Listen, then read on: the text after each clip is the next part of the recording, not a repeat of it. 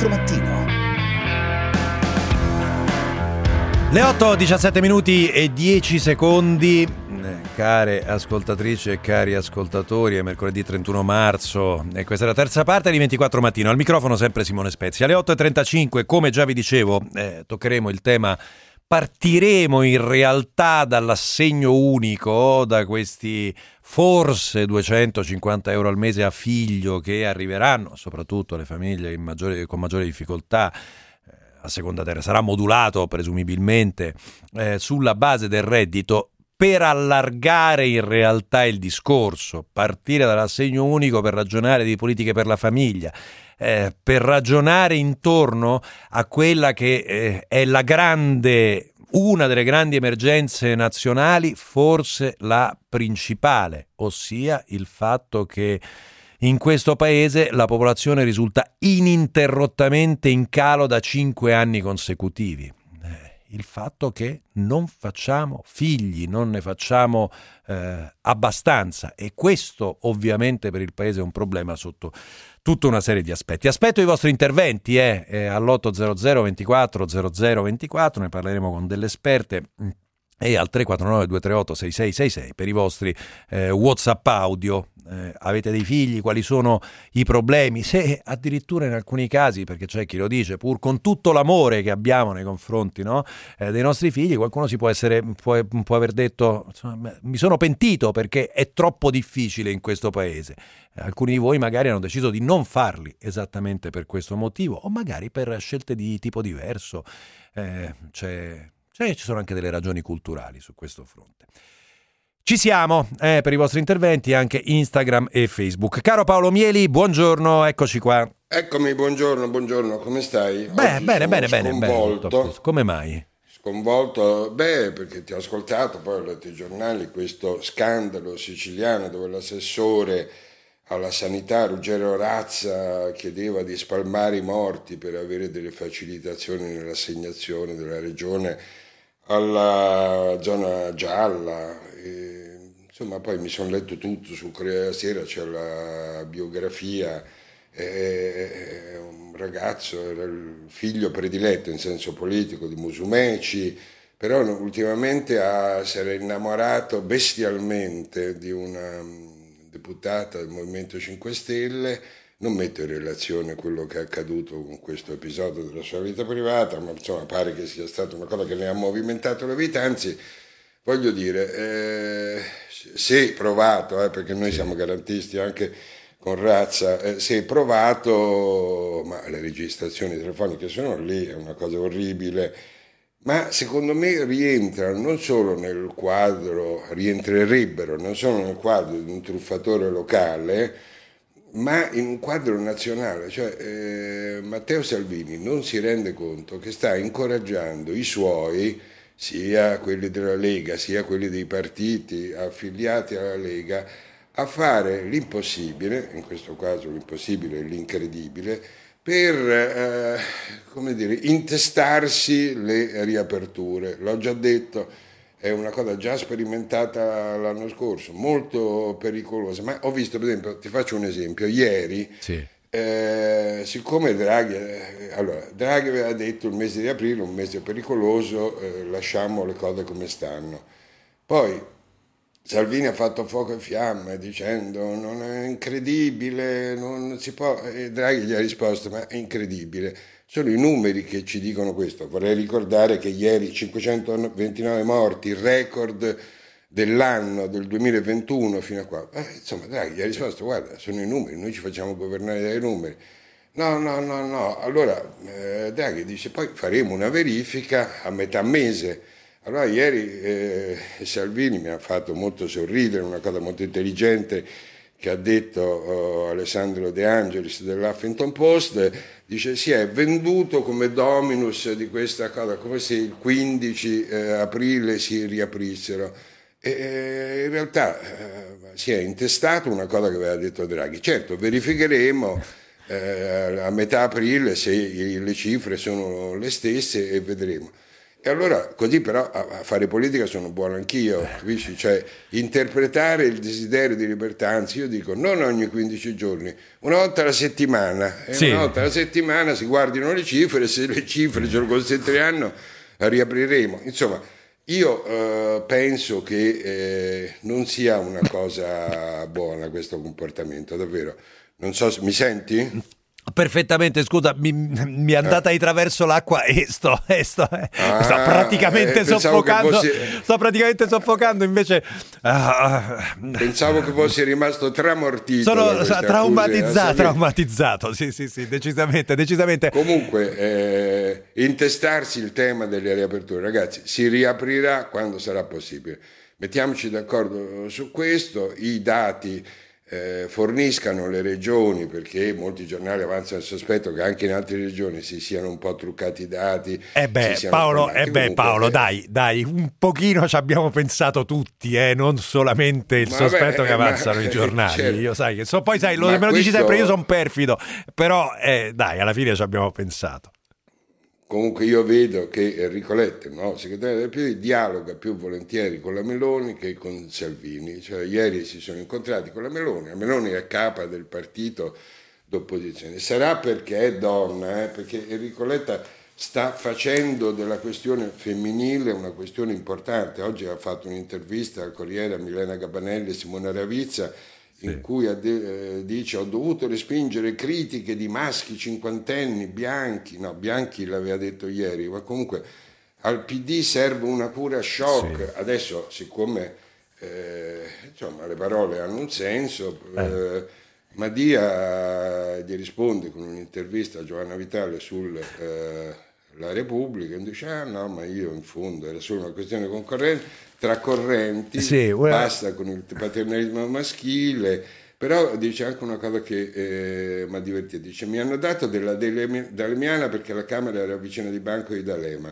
ho fatto la ministra per la prima volta con Renzi e sono diventata renziana, ho votato Zingaretti al congresso e mi hanno etichettato come zingarettiana.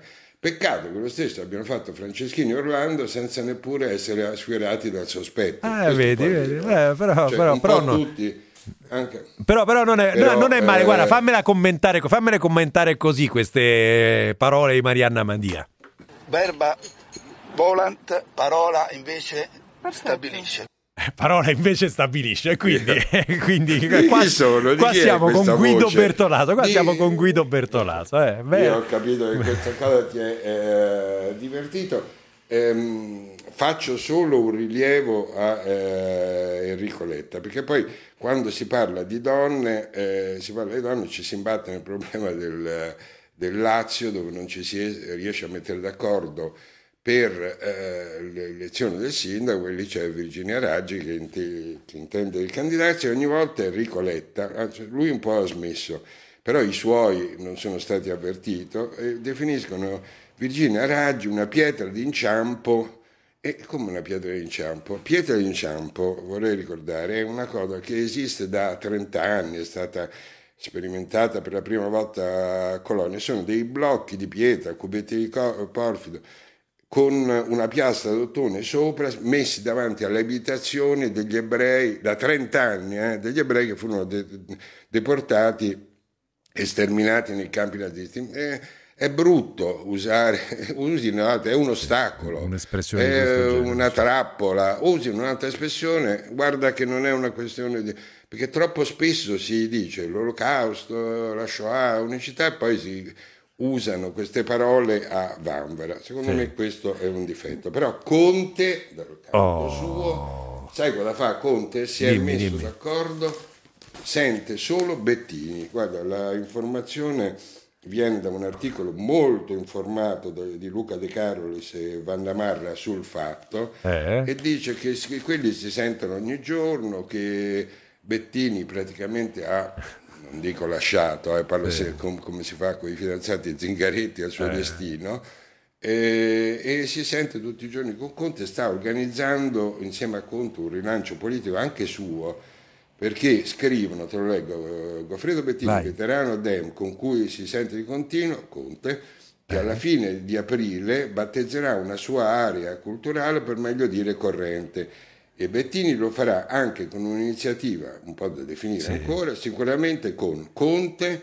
Enrico Letta Sì. e qua mi aspettavo Zingaretti, no, dice in nome pesante della sinistra si parla di D'Alema. Ah no, Cioè, ma basta, ma, ba- ma basta Paolo, scusa, ma basta, basta. Io per carità, io ho massimo rispetto senti, per un ma- grande dirigente del No, Partito no. Democratico, però lo ma basta, no, ma basta. Se, se no non diresti così, non lo rispetti, invece secondo me nasce una bella area eh, battezzata da, eh, sempre se- stando al fatto quotidiano, da Conte, Betti- da Bettini, anzi innanzitutto Conte, eh, Zingaretti non è nominato e D'Alema E D'Alema. e Letta ovviamente Letta perché. Eh, se- senti Paolo, visto E che Renzi, Eh, esatto, bravo, bravo, visto che oggi ne abbiamo per tutti, visto che oggi ne abbiamo per tutti, che mi dici di Renzi? Allora, che mi Renzi, dici? Oggi il giornale da leggere per Renzi è il giornale, perché dice Renzi ormai gioca un altro sport, fa un articolo di fondo Sallusti dicendo senti basta commentare le cose di Renzi, è così evidente che eh, si occupa d'altro, che sta continuamente nei paesi arabi, poi ogni tanto torna in Italia, ma io non lo considero più un uomo della politica. E singolarmente, ieri sera Sallusti è andato in televisione a dire queste cose assieme a Carlo De Benedetti, dicevano le stesse cose e davano un segnale, loro non lo considerano più. Il giornale di Sallusti poi spinge sull'acceleratore, fa un articolo di Paolo Bracalini dentro dove dice che non è solo Renzi, è un partitino tra sceicchi, pranzi fuori legge e si allude a un pranzo sul terrazzo di Marattin eh, che Sì, ne abbiamo legge. parlato ieri in rassegna poi- stampa, l'hanno multato perché c'erano cinque persone invitate a quanto Dice- pare dalla sua compagna. poi, soprattutto Love Story di Maria Elena Boschi dice è sempre stata la prima donna del gruppo già nel PD ma se prima era single ora la storia d'amore con l'attore Berruti è una di quelle che riempiono le pagine settimanali di gossip con le foto rubate fra virgolette dei baci le vacanze insieme il desiderio di avere figli il solito copione da sala d'aspetto di parrucchiere. E le solite frasi tipo, virgolette, è un uomo, be- eh, è un bell'uomo ed è brillante, ma la cosa che mi ha colpito di più è la sua purezza, il suo essere buono. Insomma, eh, eh, dura offensiva del eh, giornale contro Renzi, contro Sì. Renzi, dicendo guarda, questi stanno uscendo dalla politica, che stiamo a fare? A parlare ancora di politica con un caso così. E un'altra dura offensiva, sempre giornalistica, è quella di Giuliano Ferrara contro il eh, magistrato Gratteri, che come abbiamo ricordato almeno due o tre volte ha firmato la prefazione un libro negazionista di eh, un... eh, E giudice. antivaccinista, cioè negazionista del virus e antivaccinista, Sì, sì. cioè c'è tutto dentro, è ma guarda, complotti. negazionista vuol dire tutto perché è anche antisemita e di un giudice, Angelo Giorgiani, che era stato già sottosegretario del governo Prodi, un collaboratore di Prodi, e un medico che si chiama Pasquale Bacco, il quale medico, per aggravare la situazione di Gratteri, che questo libro l'ha definito, eh, questo libro si chiama La strage di Stato, l'ha definito sicuramente buono, insomma un, un libro che spiega come è andata la cosa vicini, dice ha detto ieri alla Zanzara, anzi l'altro ieri, Sì. la Zanzara la trasmissione nostra, eh, dice che i vaccini acqua di fogna, peggio, l'acqua di fogna indovina me la farei iniettare, il vaccino no. Oh. E andasse a, a fan, non lo dico, l'ordine di medici e tutte quelle schifezze. Questo è sempre Pasquale Bacco. E poi dice, il- scusa, nella prefazione Nicola Gratteri loda questo libro come arma efficace di conoscenza. Sì. Bacco dice, non ci dicono che è la prima volta nella storia dell'uomo che il vaccino va ad agire nel nucleo delle cellule. Questo vaccino è una cambiale sul futuro, non si torna indietro. Che i vaccini uccidono un- è un dato di fatto. Pfizer sta uccidendo più eh, Basta, ti prego, guarda, veramente, veramente Paolo, cioè, No, no, perché inasco- inascoltabile. Perché ce n'è pure per gli... No, no, giusto No, no, ti prego, ti prego. Chi comanda nel mondo? Gli ebrei Eh beh, beh, beh, poveracci, cioè, certo, ortodossi. eh, cosa mancava? Cosa manca- cosa mancava? Dio sarà cacciato dall'ordine, però continuerò a dire che gli ebrei comandano il mondo e che i medici fanno schifo. Ancora questi medici di merda potrebbero... Cioè, questo è tutto tra eh, virgolette. Ferrara dice, guardi, caro giudice Gratteri, io ho già fatto una sfida al eh, giudice, magistrato, perché poi qualcuno dice non sono sì. giudice, vabbè, al magistrato che aveva definito mafia capitale l'inchiesta su Carminati, adesso le faccio una, ti sfido in tribunale, non voglio che l'Italia sia teatro di deliri e che di deliranti giudici. Io non so se Gratteri eh, denuncerà Ferrara, secondo me no, no non gli darà questa no. soddisfazione, però dice eh, una cosa giusta, te lo eh. dico Ferrara, che rispetto all'entità eh, culturale del caso, i eh. giornali hanno fatto un po'. Noi no. Hanno un po' nicchiato, hanno un po' nicchiato, hanno un po' nicchiato. Bravo, bravo. Eh, siamo Senti, in chiusura. Chiudere, non posso chiudere, sì, lo so, lo so, eh, ma c'è un dibattito che sto seguendo eh, interessantissimo, aperto da un articolo di Michele Prospero sul riformista. Oggi sono interventi intelligentissimi di Stefano Ceccanti e di Marco Follini sul fatto che l'ADC fu incubatrice della democrazia cristiana 30 anni fa, quando, prima di morire, eh, fu incubatrice del populismo e accusa lo storico democristiano sì. Pietro Scoppola, che era anche un, poi un uomo politico, accusa Mario Segni, Cossiga, Orlando, e dice guarda, se voi ci pensate bene, il populismo venne in quella fase finale della storia della DC non venne tutto, eh, ma mise un seme. Seguitelo oggi gli articoli di Stefano Ceccanti e Marco Follini, soprattutto il secondo mi ha sul, molto molto colpito. Sul, sul riformista. Grazie. Sul riformista, sì. Grazie, ciao, eh, grazie ciao. Paolo, a domani. Ciao, ciao.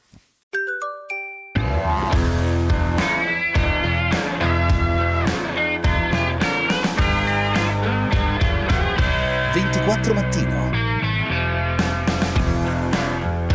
finalmente un po' di soldi per chi fa i figli. In questo paese si danno soldi a tutti, anche a chi non fa nulla, a chi invece si impegna eh, a far crescere questa società, niente, finalmente.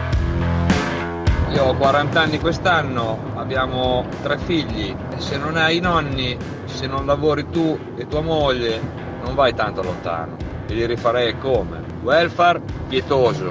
Io per tre figli ho speso circa 35-40 mila euro di asilo. Può essere una cosa normale. E vabbè, l'avete capito, care ascoltatrici e cari ascoltatori, perché ve lo, tra l'altro ve l'ho anche già detto, e già stanno arrivando i vostri messaggi, se volete raggiungerci anche all'800 24 0024, oggi parliamo esattamente di questo, prendendo spunto dal fatto che ieri ha, avuto, ha ricevuto l'approvazione definitiva l'assegno unico, eh, ha ricevuto il via libera dal Senato, eh, è una delega, poi il governo dovrà mh, mm, legiferare più nel dettaglio su questo, non sappiamo esattamente quale sarà l'importo, il massimo dovrebbe essere 250 euro per ogni figlio al mese, andrà ad inglobare una serie di strumenti e quindi sarà essenzialmente uno strumento di semplificazione, ma ci dovrebbe essere qualche soldo in più. E però, e però, sono strumenti di welfare come questo che eh, spingono le persone a fare figli o c'è altro, c'è qualcosa di più, c'è una questione culturale? In un paese che vive un problema, e per qualche ascoltatore ci ha scritto non è un problema, in realtà è un bene eh, di calo demografico oh, molto forte ormai da anni. Uh, I dati... Um, sono, mm, sono, sono, chiari, eh? abbiamo un tasso di fecondità intorno all'1,27. La popolazione risulta ininterrottamente in calo da cinque anni consecutivi, ma soprattutto ci sono sempre meno giovani ed è questo il grande tema, no? quello che succede eh, al paese, ad un paese in una situazione di questo genere.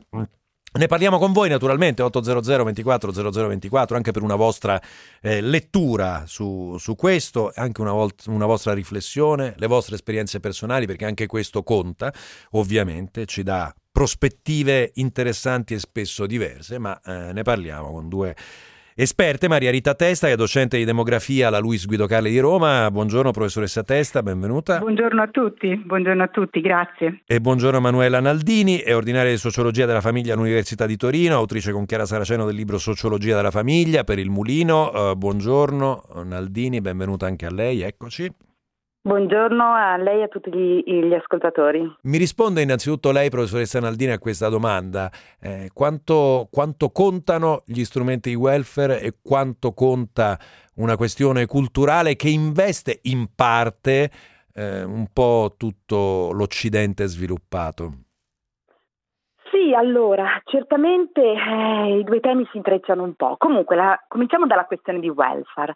La questione di welfare conta, conta nella misura in cui eh, vediamo e sappiamo che eh, ci sono altri paesi occidentali, particolarmente in Europa, che da molti anni hanno delle politiche eh, a sostegno delle famiglie non solo coerenti e generose, ma anche eh, diciamo che guardano ai diversi aspetti implicati nella faccenda relativa all'avere dei figli e al costo dei figli. Quindi da questo punto di vista credo che contino.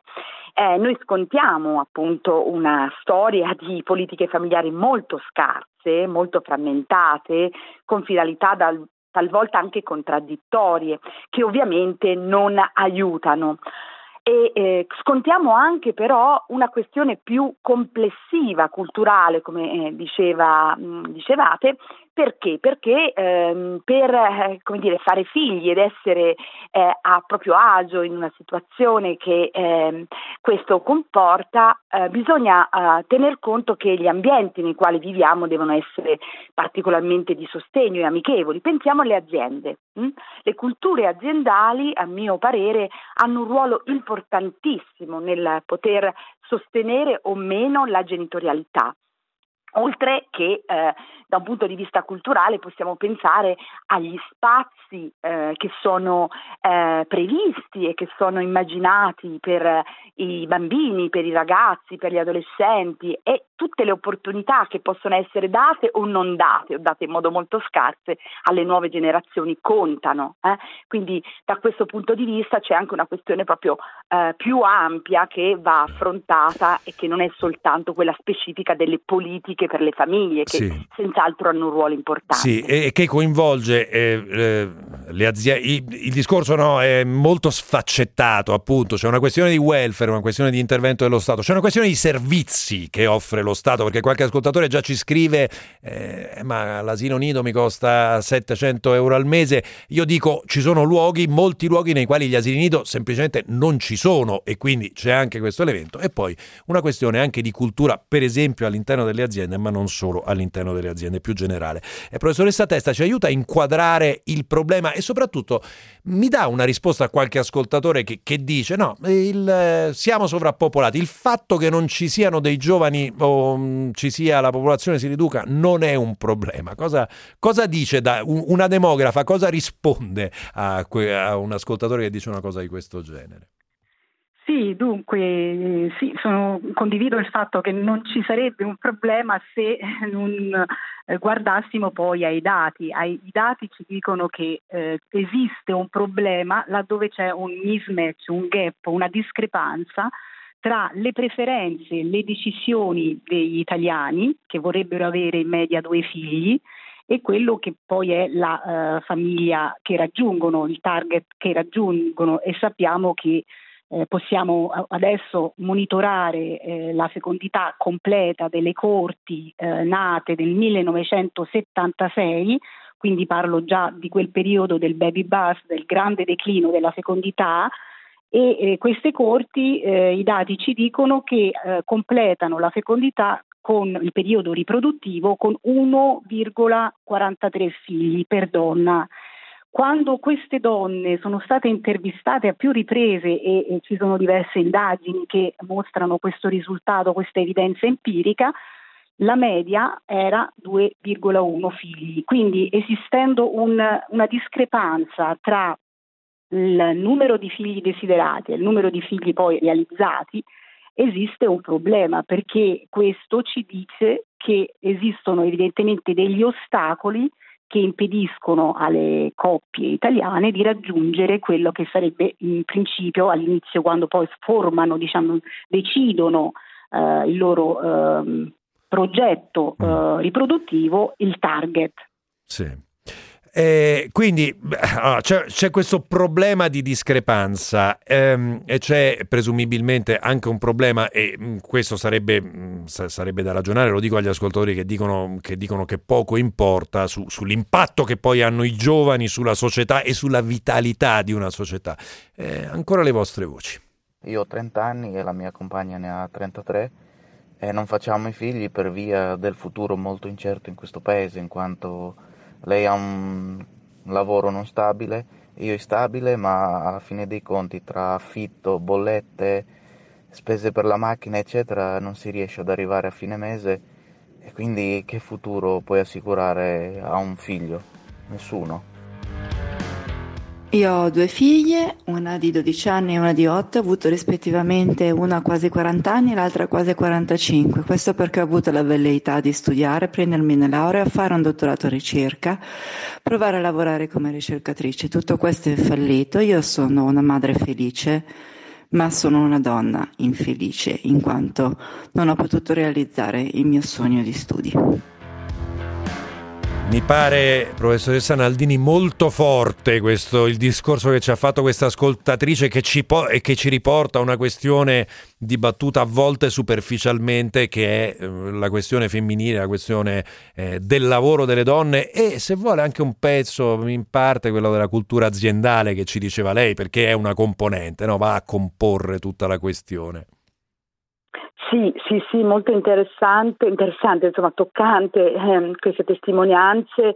Credo che il tema della, del dilemma maternità o lavoro che pervade insomma, la vita delle donne sia davvero um, un tema che vada affrontato seriamente, vada affrontato su più fronti, non soltanto appunto dicevamo prima con un tassello, oggi si parla dell'assegno unico per i figli che sicuramente è un elemento importante, servono più servizi, servono contesti amichevoli, servono anche eh, cambiamenti nelle culture, mm, l'ascoltatrice faceva riferimento al, a, all'università, stiamo proprio facendo una, un lavoro di ricerca sulle disparità nell'accademia italiana che sono enormi nonostante non, non lo si creda. E sono enormi sia perché c'è un continuo rinvio no, di scelte di vita di altro tipo, sia perché comunque permane un gap nella carriera tra le donne e gli uomini che non possiamo più spiegare con scelte solo individuali, no?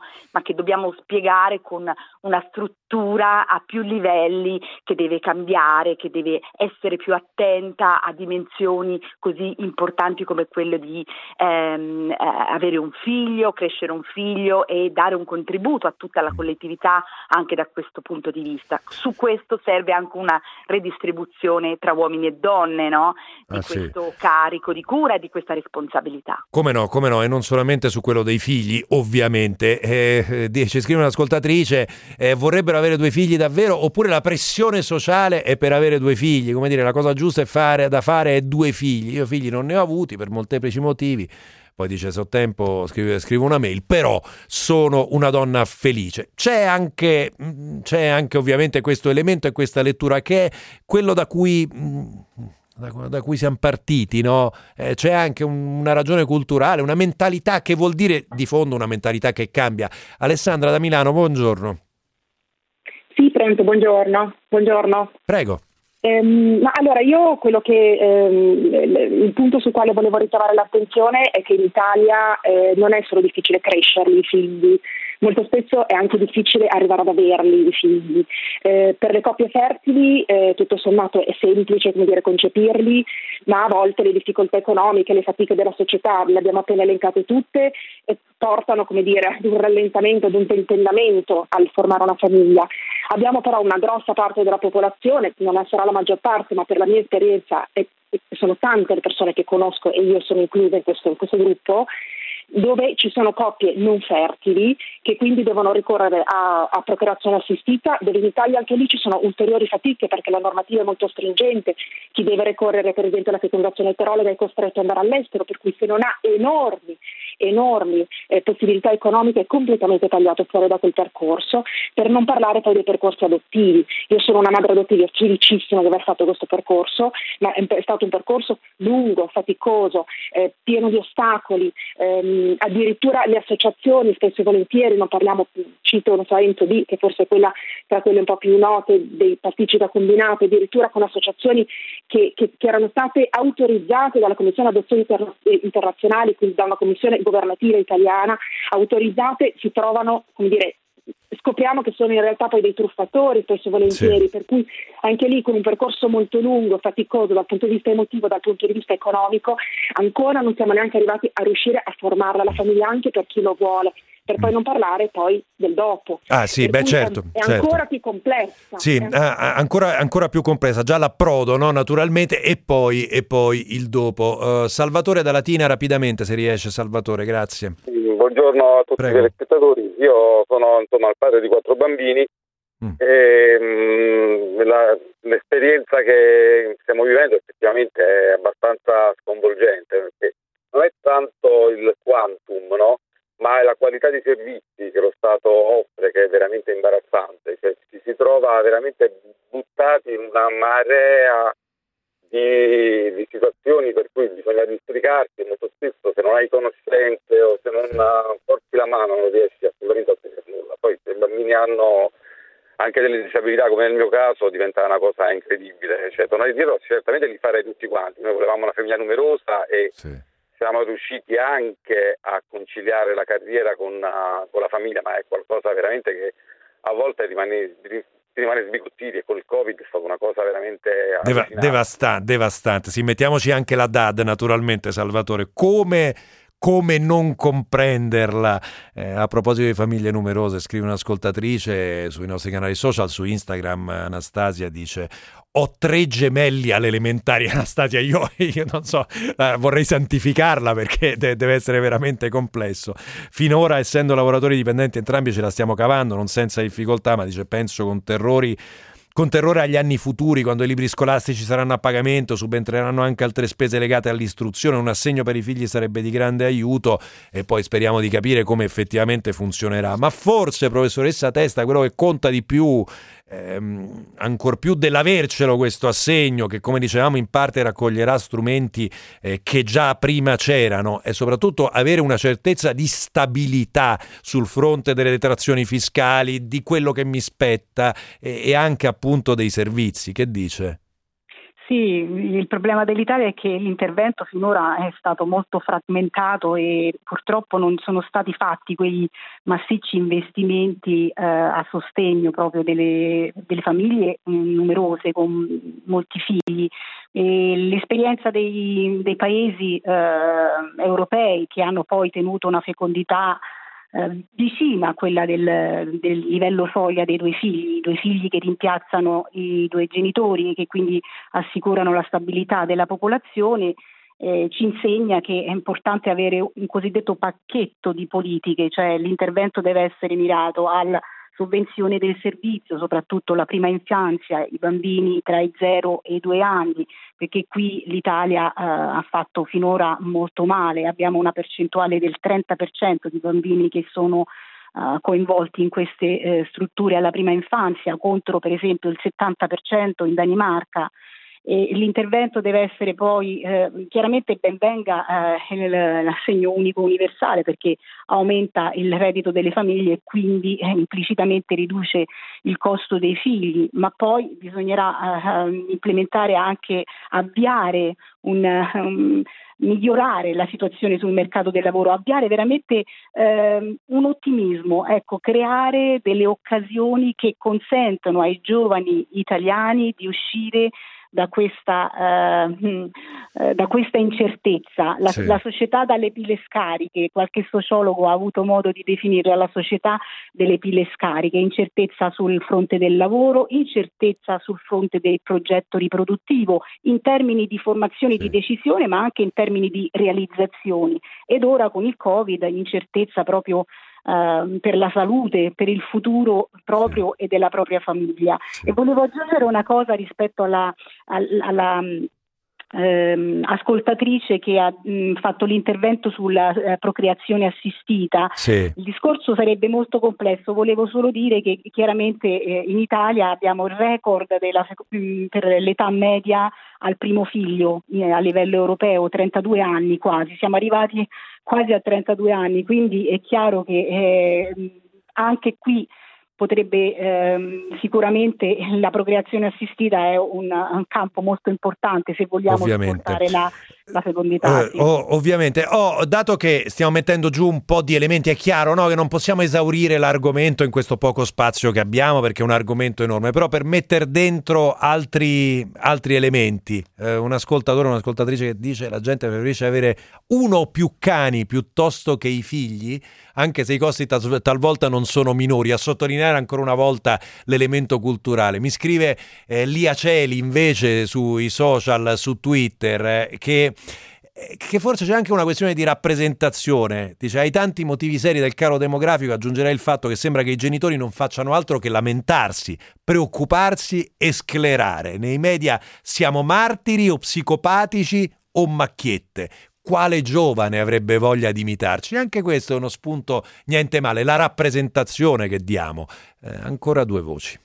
Vivo in Francia da 5 anni e ho due bambini piccoli. Posso dire che non è solo l'assegno mensile che pure ti dà il senso di uno Stato che c'è e ti aiuta. È tutto un sistema di aiuti alla famiglia, alla maternità, all'essere donna con figli, che ti fanno percepire uno Stato che nel caso tu abbia figli e voglia figli e voglia tanti figli, non ti lascerà mai in balia di te stessa. Ho due figli, uno di 20 e uno di 23 anni. Il maggiore è affetto da sindrome di Asperger, una forma di autismo ad alto funzionamento. Beh, eh, mia moglie all'epoca ha dovuto smettere di lavorare perché non avevamo i nonni disponibili, diciamo, ormai avanti con l'età e quindi eh, l'unico modo per uh, allevare due figli è stato quello che mia moglie ha dovuto smettere di lavorare. Speriamo che questo primo passo dell'assegno unico eh, porti eh, sia, sia, sia appunto solo il primo passo di politiche per la famiglia più complete.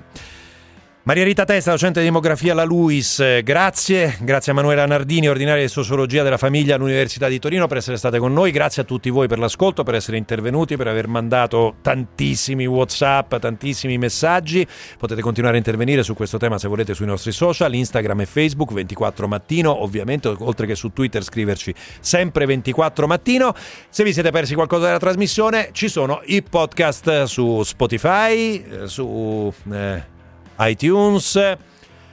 Ci trovate là, ci trovate là. Grazie a Peter Bescapa in regia, Giorgio De Luca in assistenza e redazione. In redazione anche Gloria Guerrera, Alessandro Marco Tulli, i nostri autori, Margherita Ina e Francesco Ciaraffo. Da Simone Spezia una buona giornata. Domani alle 6.30. Ciao.